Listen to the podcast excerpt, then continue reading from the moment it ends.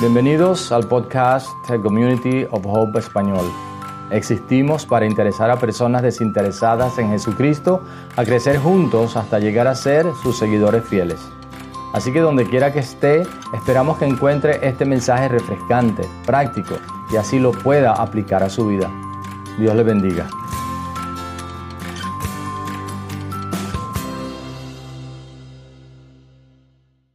Amén, amén. Y cada uno de nosotros somos Community of Hope. Yo soy Efraín Silva, yo soy Community of Hope. Un placer estar con ustedes en esta mañana. Si estás presente aquí en el santuario o si lo haces desde tu teléfono o tu pantalla de televisión, ahí en Facebook, bienvenido. Un placer siempre estar juntos adorando al Señor y aprendiendo y compartiendo y saludándonos y amándonos.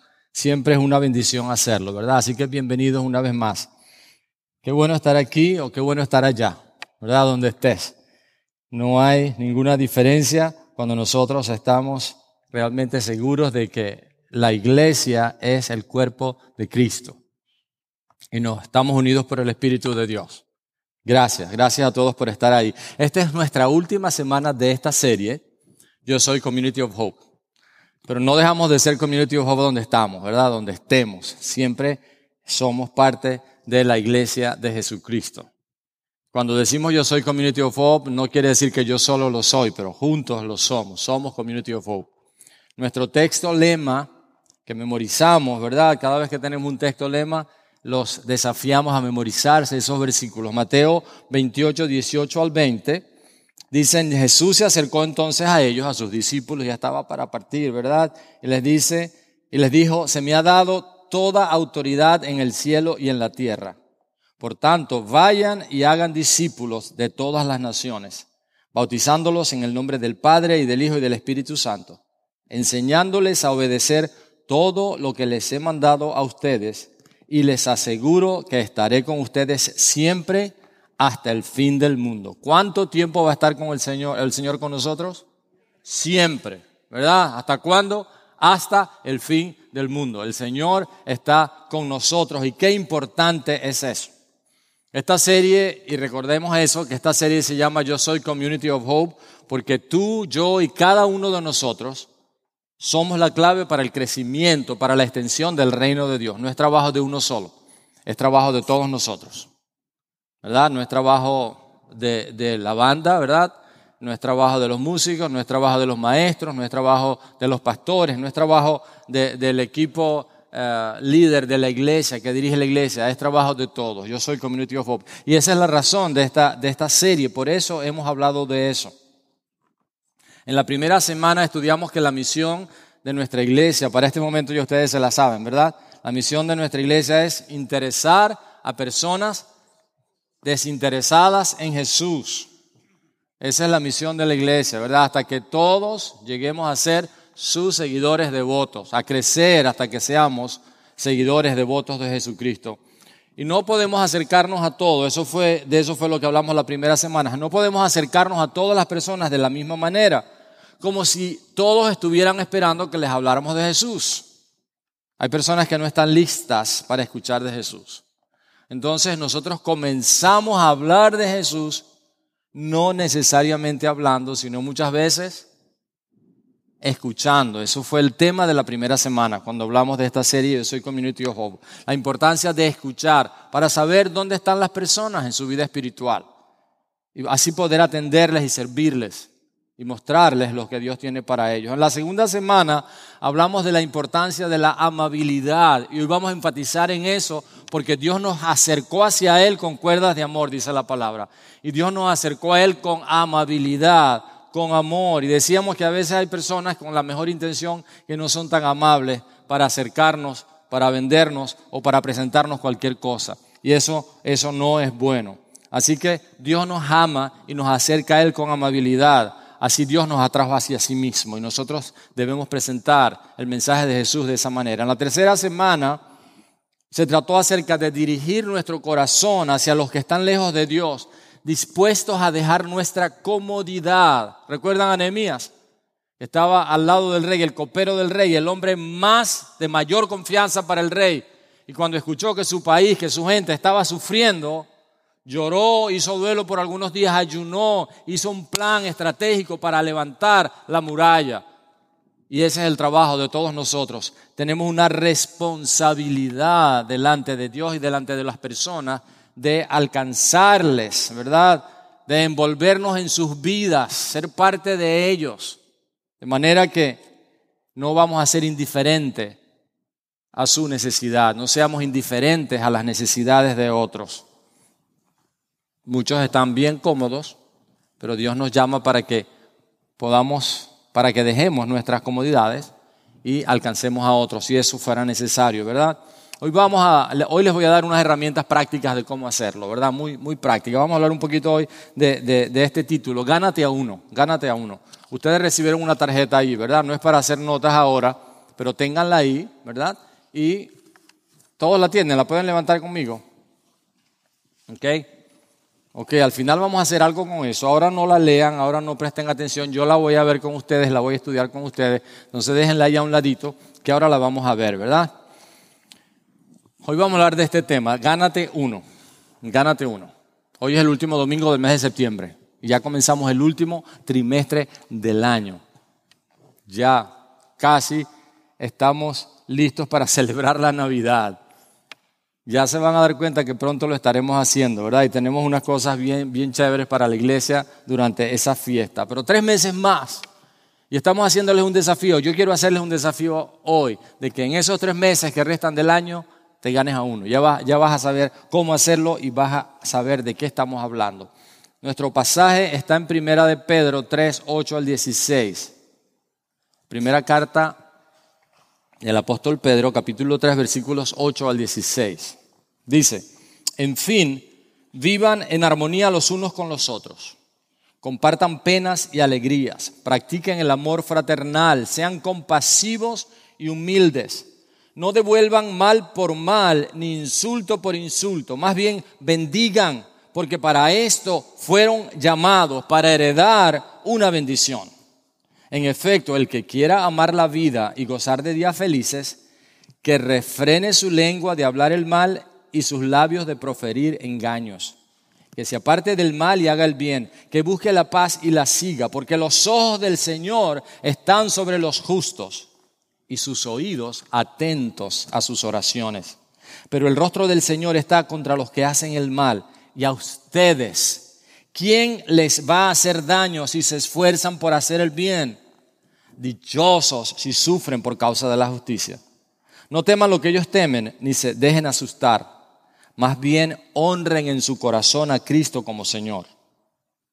Estén siempre preparados. Repito, estén siempre preparados para responder a todo el que les pida razón de la esperanza que hay en ustedes. Pero háganlo con gentileza y respeto, manteniendo la conciencia limpia para que los que hablan mal de la buena conducta de ustedes en Cristo se avergüencen de sus calumnias. Y esto es lo que yo quiero compartir con ustedes hoy. Este, esta es la verdad central, principal de esta enseñanza. Como cristianos podemos ayudar a otros a encontrar su fe en Jesucristo. Como cristianos tenemos el privilegio de ayudar a otros a encontrar su fe en Jesucristo, de encontrar el camino de regreso a casa. Amén. Qué hermosa esa figura. Que nosotros la veamos, la mantengamos siempre en nuestra mente y corazón. Y que nuestro propósito es ayudar a otros a encontrar el camino de regreso al Padre. Amén. Y aquí el apóstol nos enseña que estemos siempre preparados. Lo que encontramos en este pasaje es un desafío. Y hablaba con mi esposa sobre qué palabra pudiéramos usar, qué palabra pudiera usar que describiera lo que el apóstol Pedro está diciendo. Y esto fue lo que, lo que dijimos, ¿no? Concluimos. La palabra cuestionable. Entonces, la primera enseñanza es, ¿cómo podemos ganarnos a uno? Viviendo vidas cuestionables. Pensamos intrigantes, desafiantes, sospechosas, dijimos, no, esa, no es la palabra exactamente. Y cuestionable es una palabra castellana muy antigua, que ya no, casi no se usa, ¿verdad? y esto es en parte lo que quiere decir, las características, las actitudes descritas por Pedro en nuestro pasaje son opuestas a lo que la gente está acostumbrada a ver y causan un efecto dominó porque produce que la gente te pregunte sobre tu vida. Lo que estamos diciendo es, viva, vive una vida que te haga, que haga que la gente te pregunte el motivo de tu esperanza. ¿Por qué tú actúas así? ¿Por qué tú hablas de esa manera? ¿Por qué te vistes de esa manera? ¿Por qué respondes de una manera diferente a las demás personas? Esto incluye bondad, amor y aceptación de aquellos con quienes estamos hablando. Además de ser personas, dice allí, alegres y con esperanza. Las personas están mirando nuestras frustraciones, nuestras actitudes, cuando decimos de manera particular que somos cristianos, ¿verdad?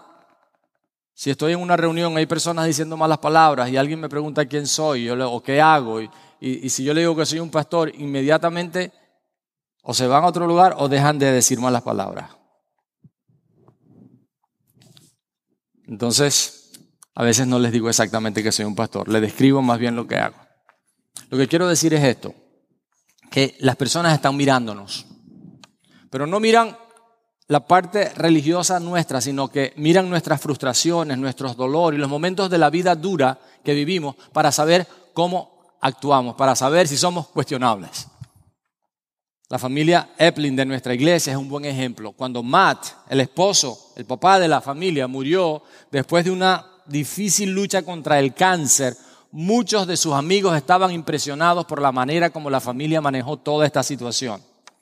Cerca de 20 personas asistieron a un curso de alfa, curso bíblico, en la casa de ellos por curiosidad para saber por qué ellos habían actuado, por qué ellos se habían comportado de esa manera. Y saben una cosa, muchas de estas 20 personas conocieron al Señor durante ese tiempo.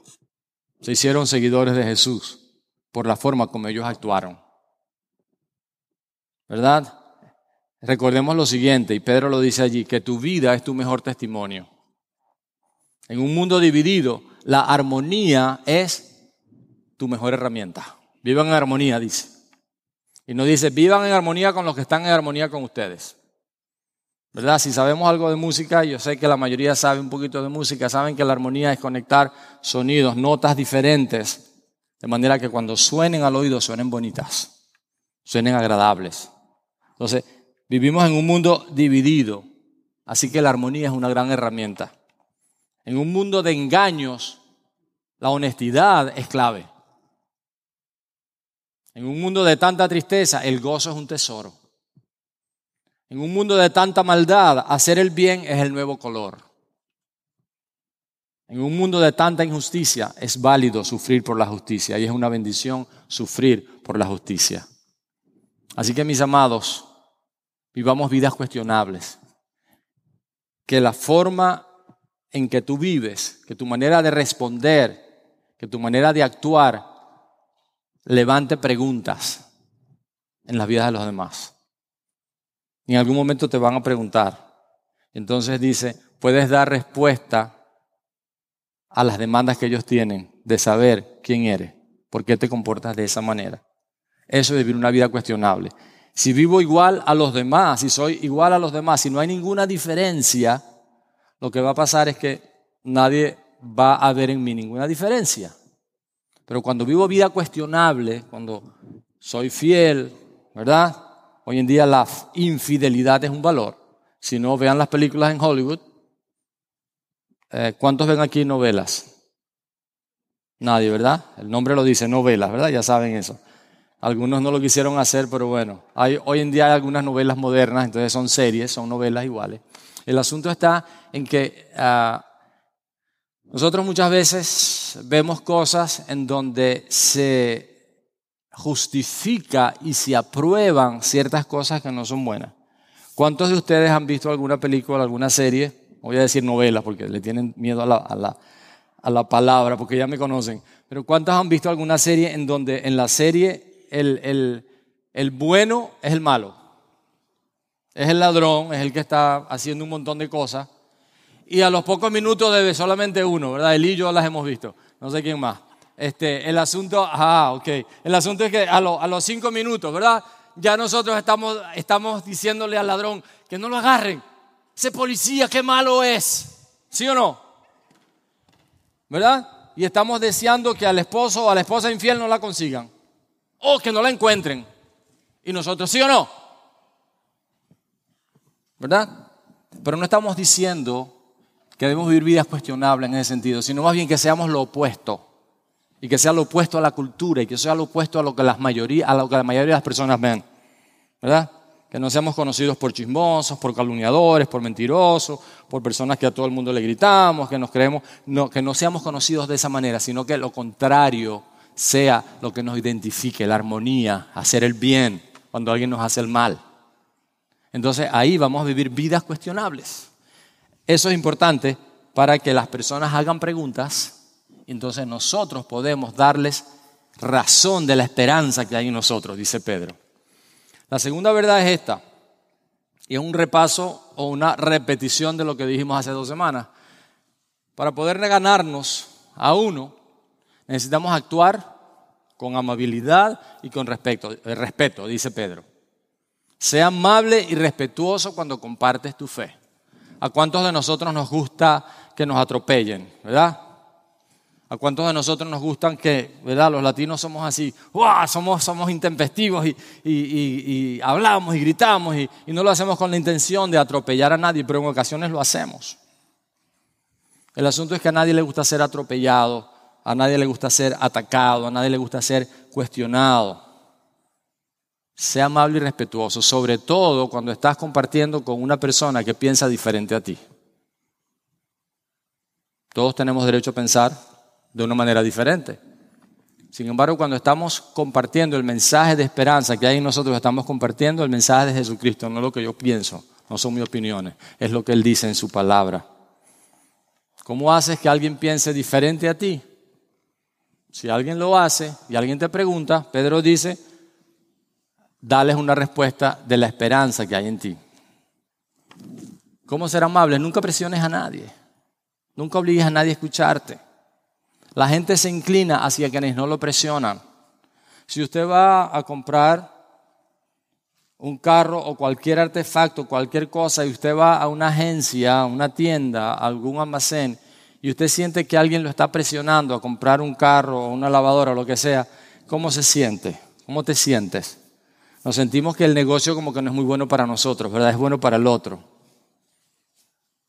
Y eso es lo que hacemos muchas veces cuando estamos presentando el mensaje de, Jesús, el, hombre eh, que jamás presionó a nadie, por el contrario, sirvió, entregó su vida por todos, por amor. Nos, nos, somos la antítesis, somos lo opuesto del mensaje de quien estamos predicando, de quien estamos hablando. Qué importante es, mis amados hermanos, que no presionemos a nadie. Seamos amables, respetemos, tengamos, eh, tomemos las oportunidades que Dios nos presenta porque abrimos puertas cuando vivimos una vida digna, una vida de armonía, una vida de unidad, haciendo el bien y levantamos preguntas.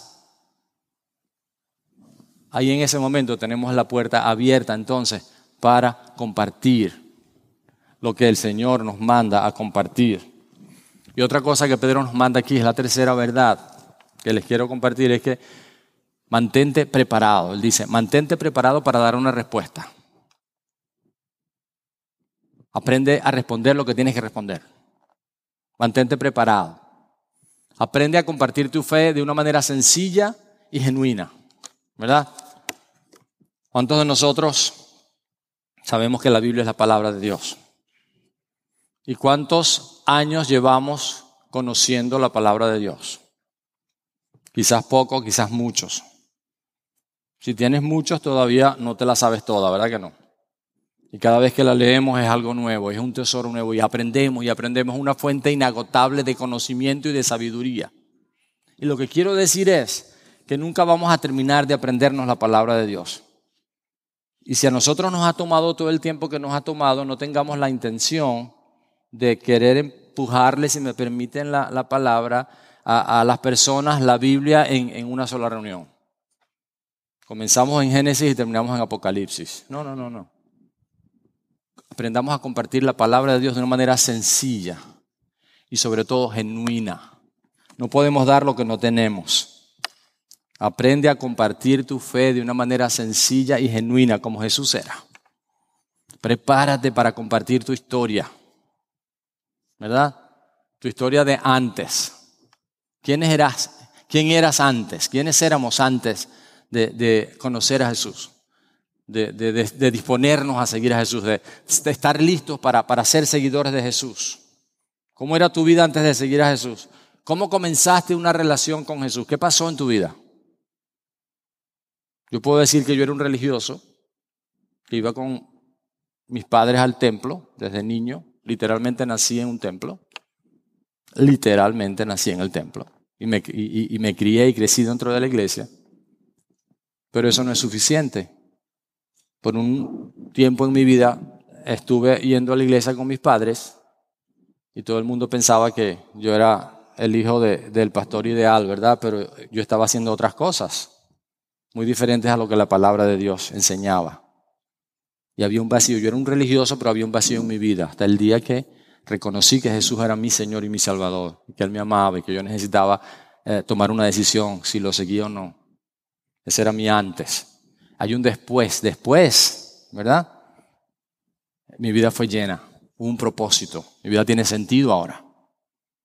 El asunto es que comparte la historia de tu vida, lo que te ha pasado. Hay un antes y un después. ¿Cómo ha cambiado tu vida ahora que sigues a Jesús? Comparte las buenas noticias sobre el plan de Dios. ¿Cuáles son las buenas noticias del plan de Dios? Que Dios te creó a su imagen y Dios te ama tanto, ¿verdad?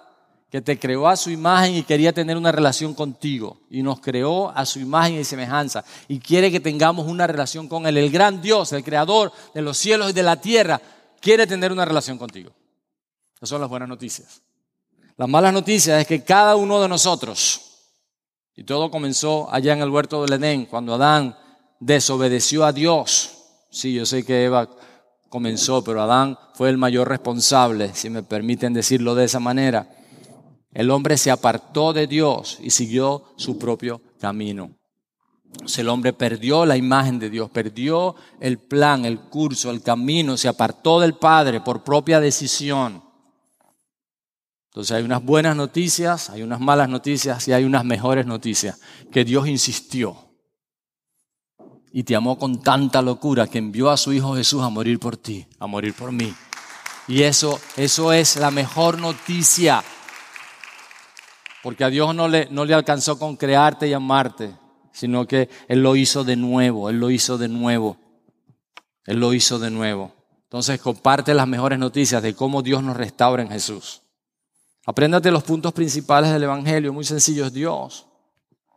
Dios te ama, Dios tiene un plan para tu vida, Dios, y Dios hizo eso, te amó en un principio, te creó. Comparte eh, eh, eh, en el Evangelio lo que hemos hecho nosotros, la responsabilidad que el hombre, que cada persona tiene.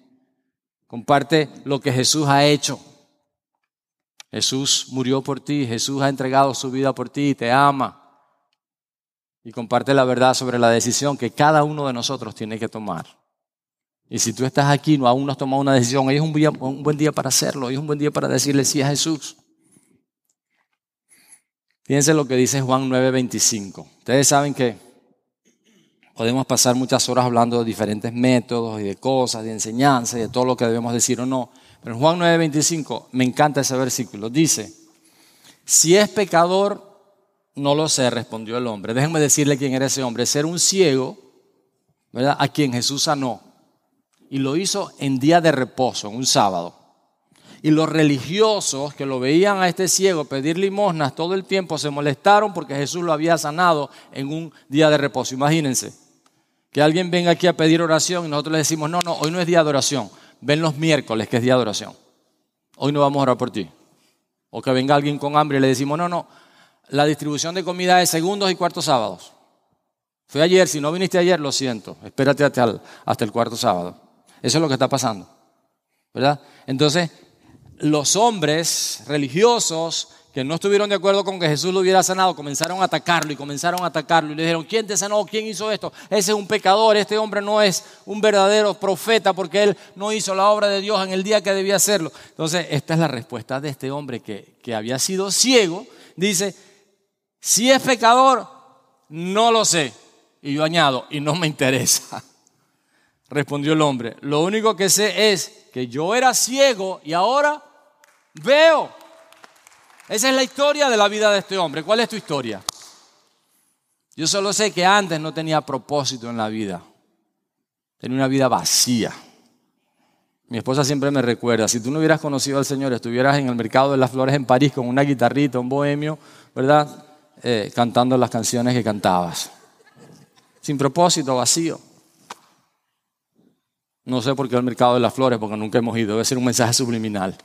Pero bueno, el asunto está en que qué importante es que nosotros, si no tenemos un propósito en la vida, en Dios, quien nos creó con un propósito, vamos a estar vacíos. Esa es mi historia. Este hombre dijo, yo solo sé una cosa, si es pecador, si este, ¿verdad? No me importa eso, yo no lo sé. Yo solo sé que era ciego y ahora veo. Es esa tu historia. Queremos que esa sea tu historia. Que tú reconozcas que antes vivías el tipo de vida que está vacía, sin propósito, sin sentido, y que ahora tienes una vida completamente diferente. Eso es lo que el Señor ha hecho en nuestras vidas. Ahora sí, saquen sus tarjetas, por favor. Esta es una tarjeta que nuestra iglesia diseñó y queremos sencillamente ayudarte un poquito, ¿verdad? De compartir la esperanza del amor de Dios a nuestra comunidad. Yo voy a leer los siete pasos que están abajo, después ustedes leen el resto. Ustedes lo pueden leer conmigo en la pantalla o lo pueden leer si trajeron sus lentes, ¿verdad? Algunos. Siete pasos muy sencillos que todos nosotros podemos hacer. Primer paso es tómate un tiempo para considerar los lugares donde te relacionas con personas, trabajo, comunidad, tiendas, en las actividades de tus hijos, en el juego de fútbol de tu hijo, de béisbol.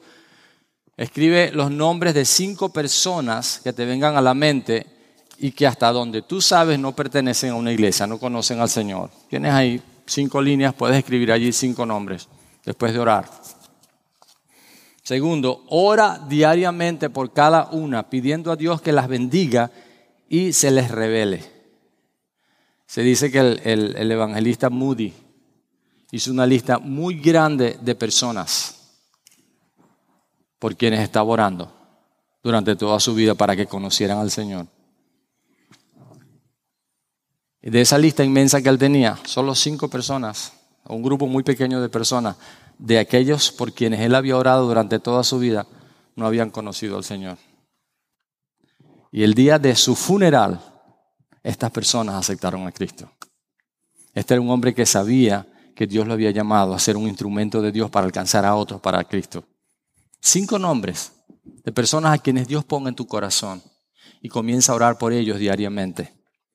Tercer paso, haz una prioridad tener algún contacto con cada una de estas personas alguna vez, al menos una vez a la semana. Y no tiene que ser, eh, no tiene que ser irte a una tienda, a un café, a algún lugar para almorzar, ¿verdad? A veces es difícil, pero sencillamente, hey, ¿cómo estás, Pedro? Estoy orando por ti. Aquí estoy si necesitas algo. Dios te bendiga.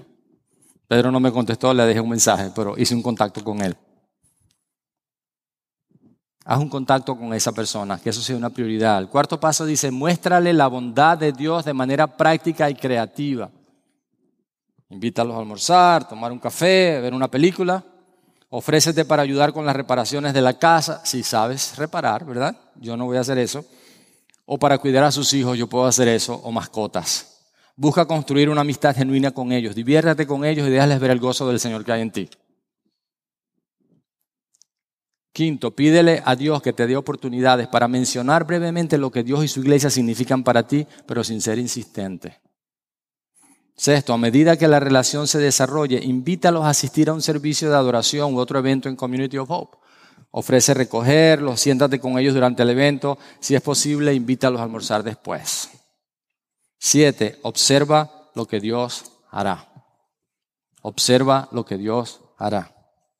Todo el punto de esto es que nosotros nos dispongamos a ser instrumentos de Dios para extender el reino de los cielos.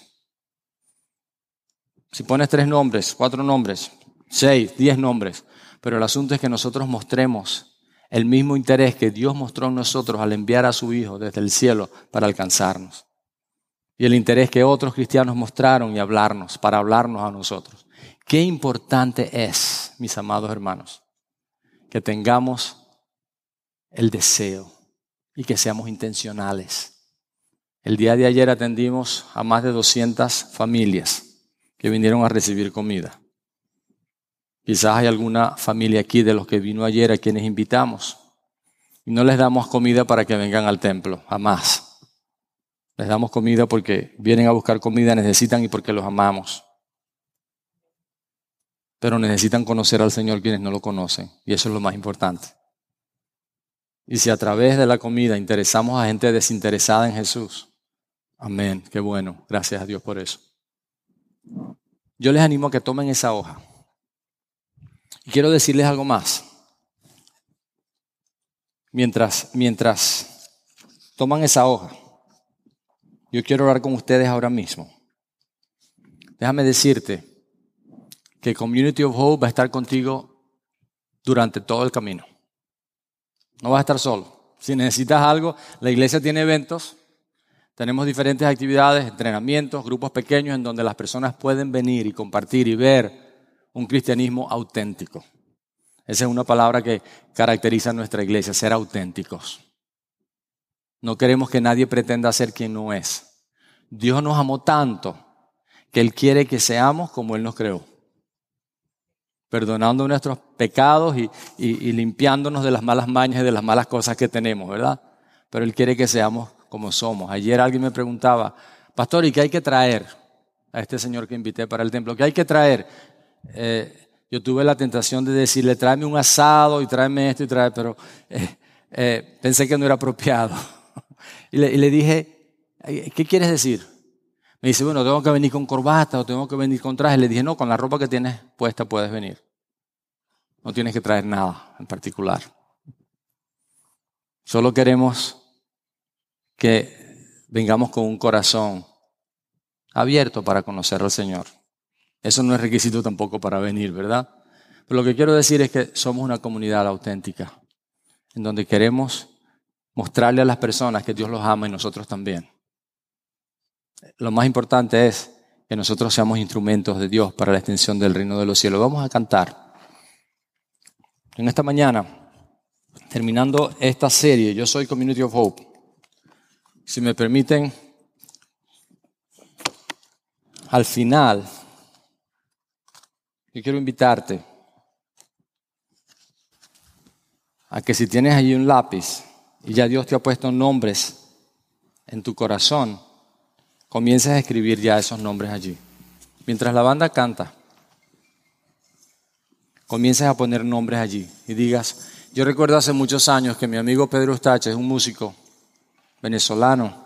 Algunos de ustedes lo conocen porque fue el flautista de la, Pasión de Cristo y muchas películas ahora de Hollywood.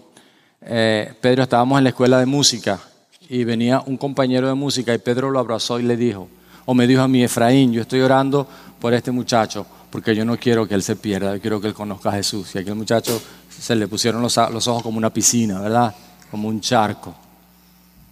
Y nosotros amamos tanto a las personas que no queremos que nadie se pierda. Entonces, si tú puedes visualizar a un amigo, a una amiga, a una persona, a un compañero de trabajo, a alguien a quien tú sabes que necesita conocer al Señor, quizás, quizás tu papá, tu mamá, un hermano, un tío, una tía, alguien quizás un hijo.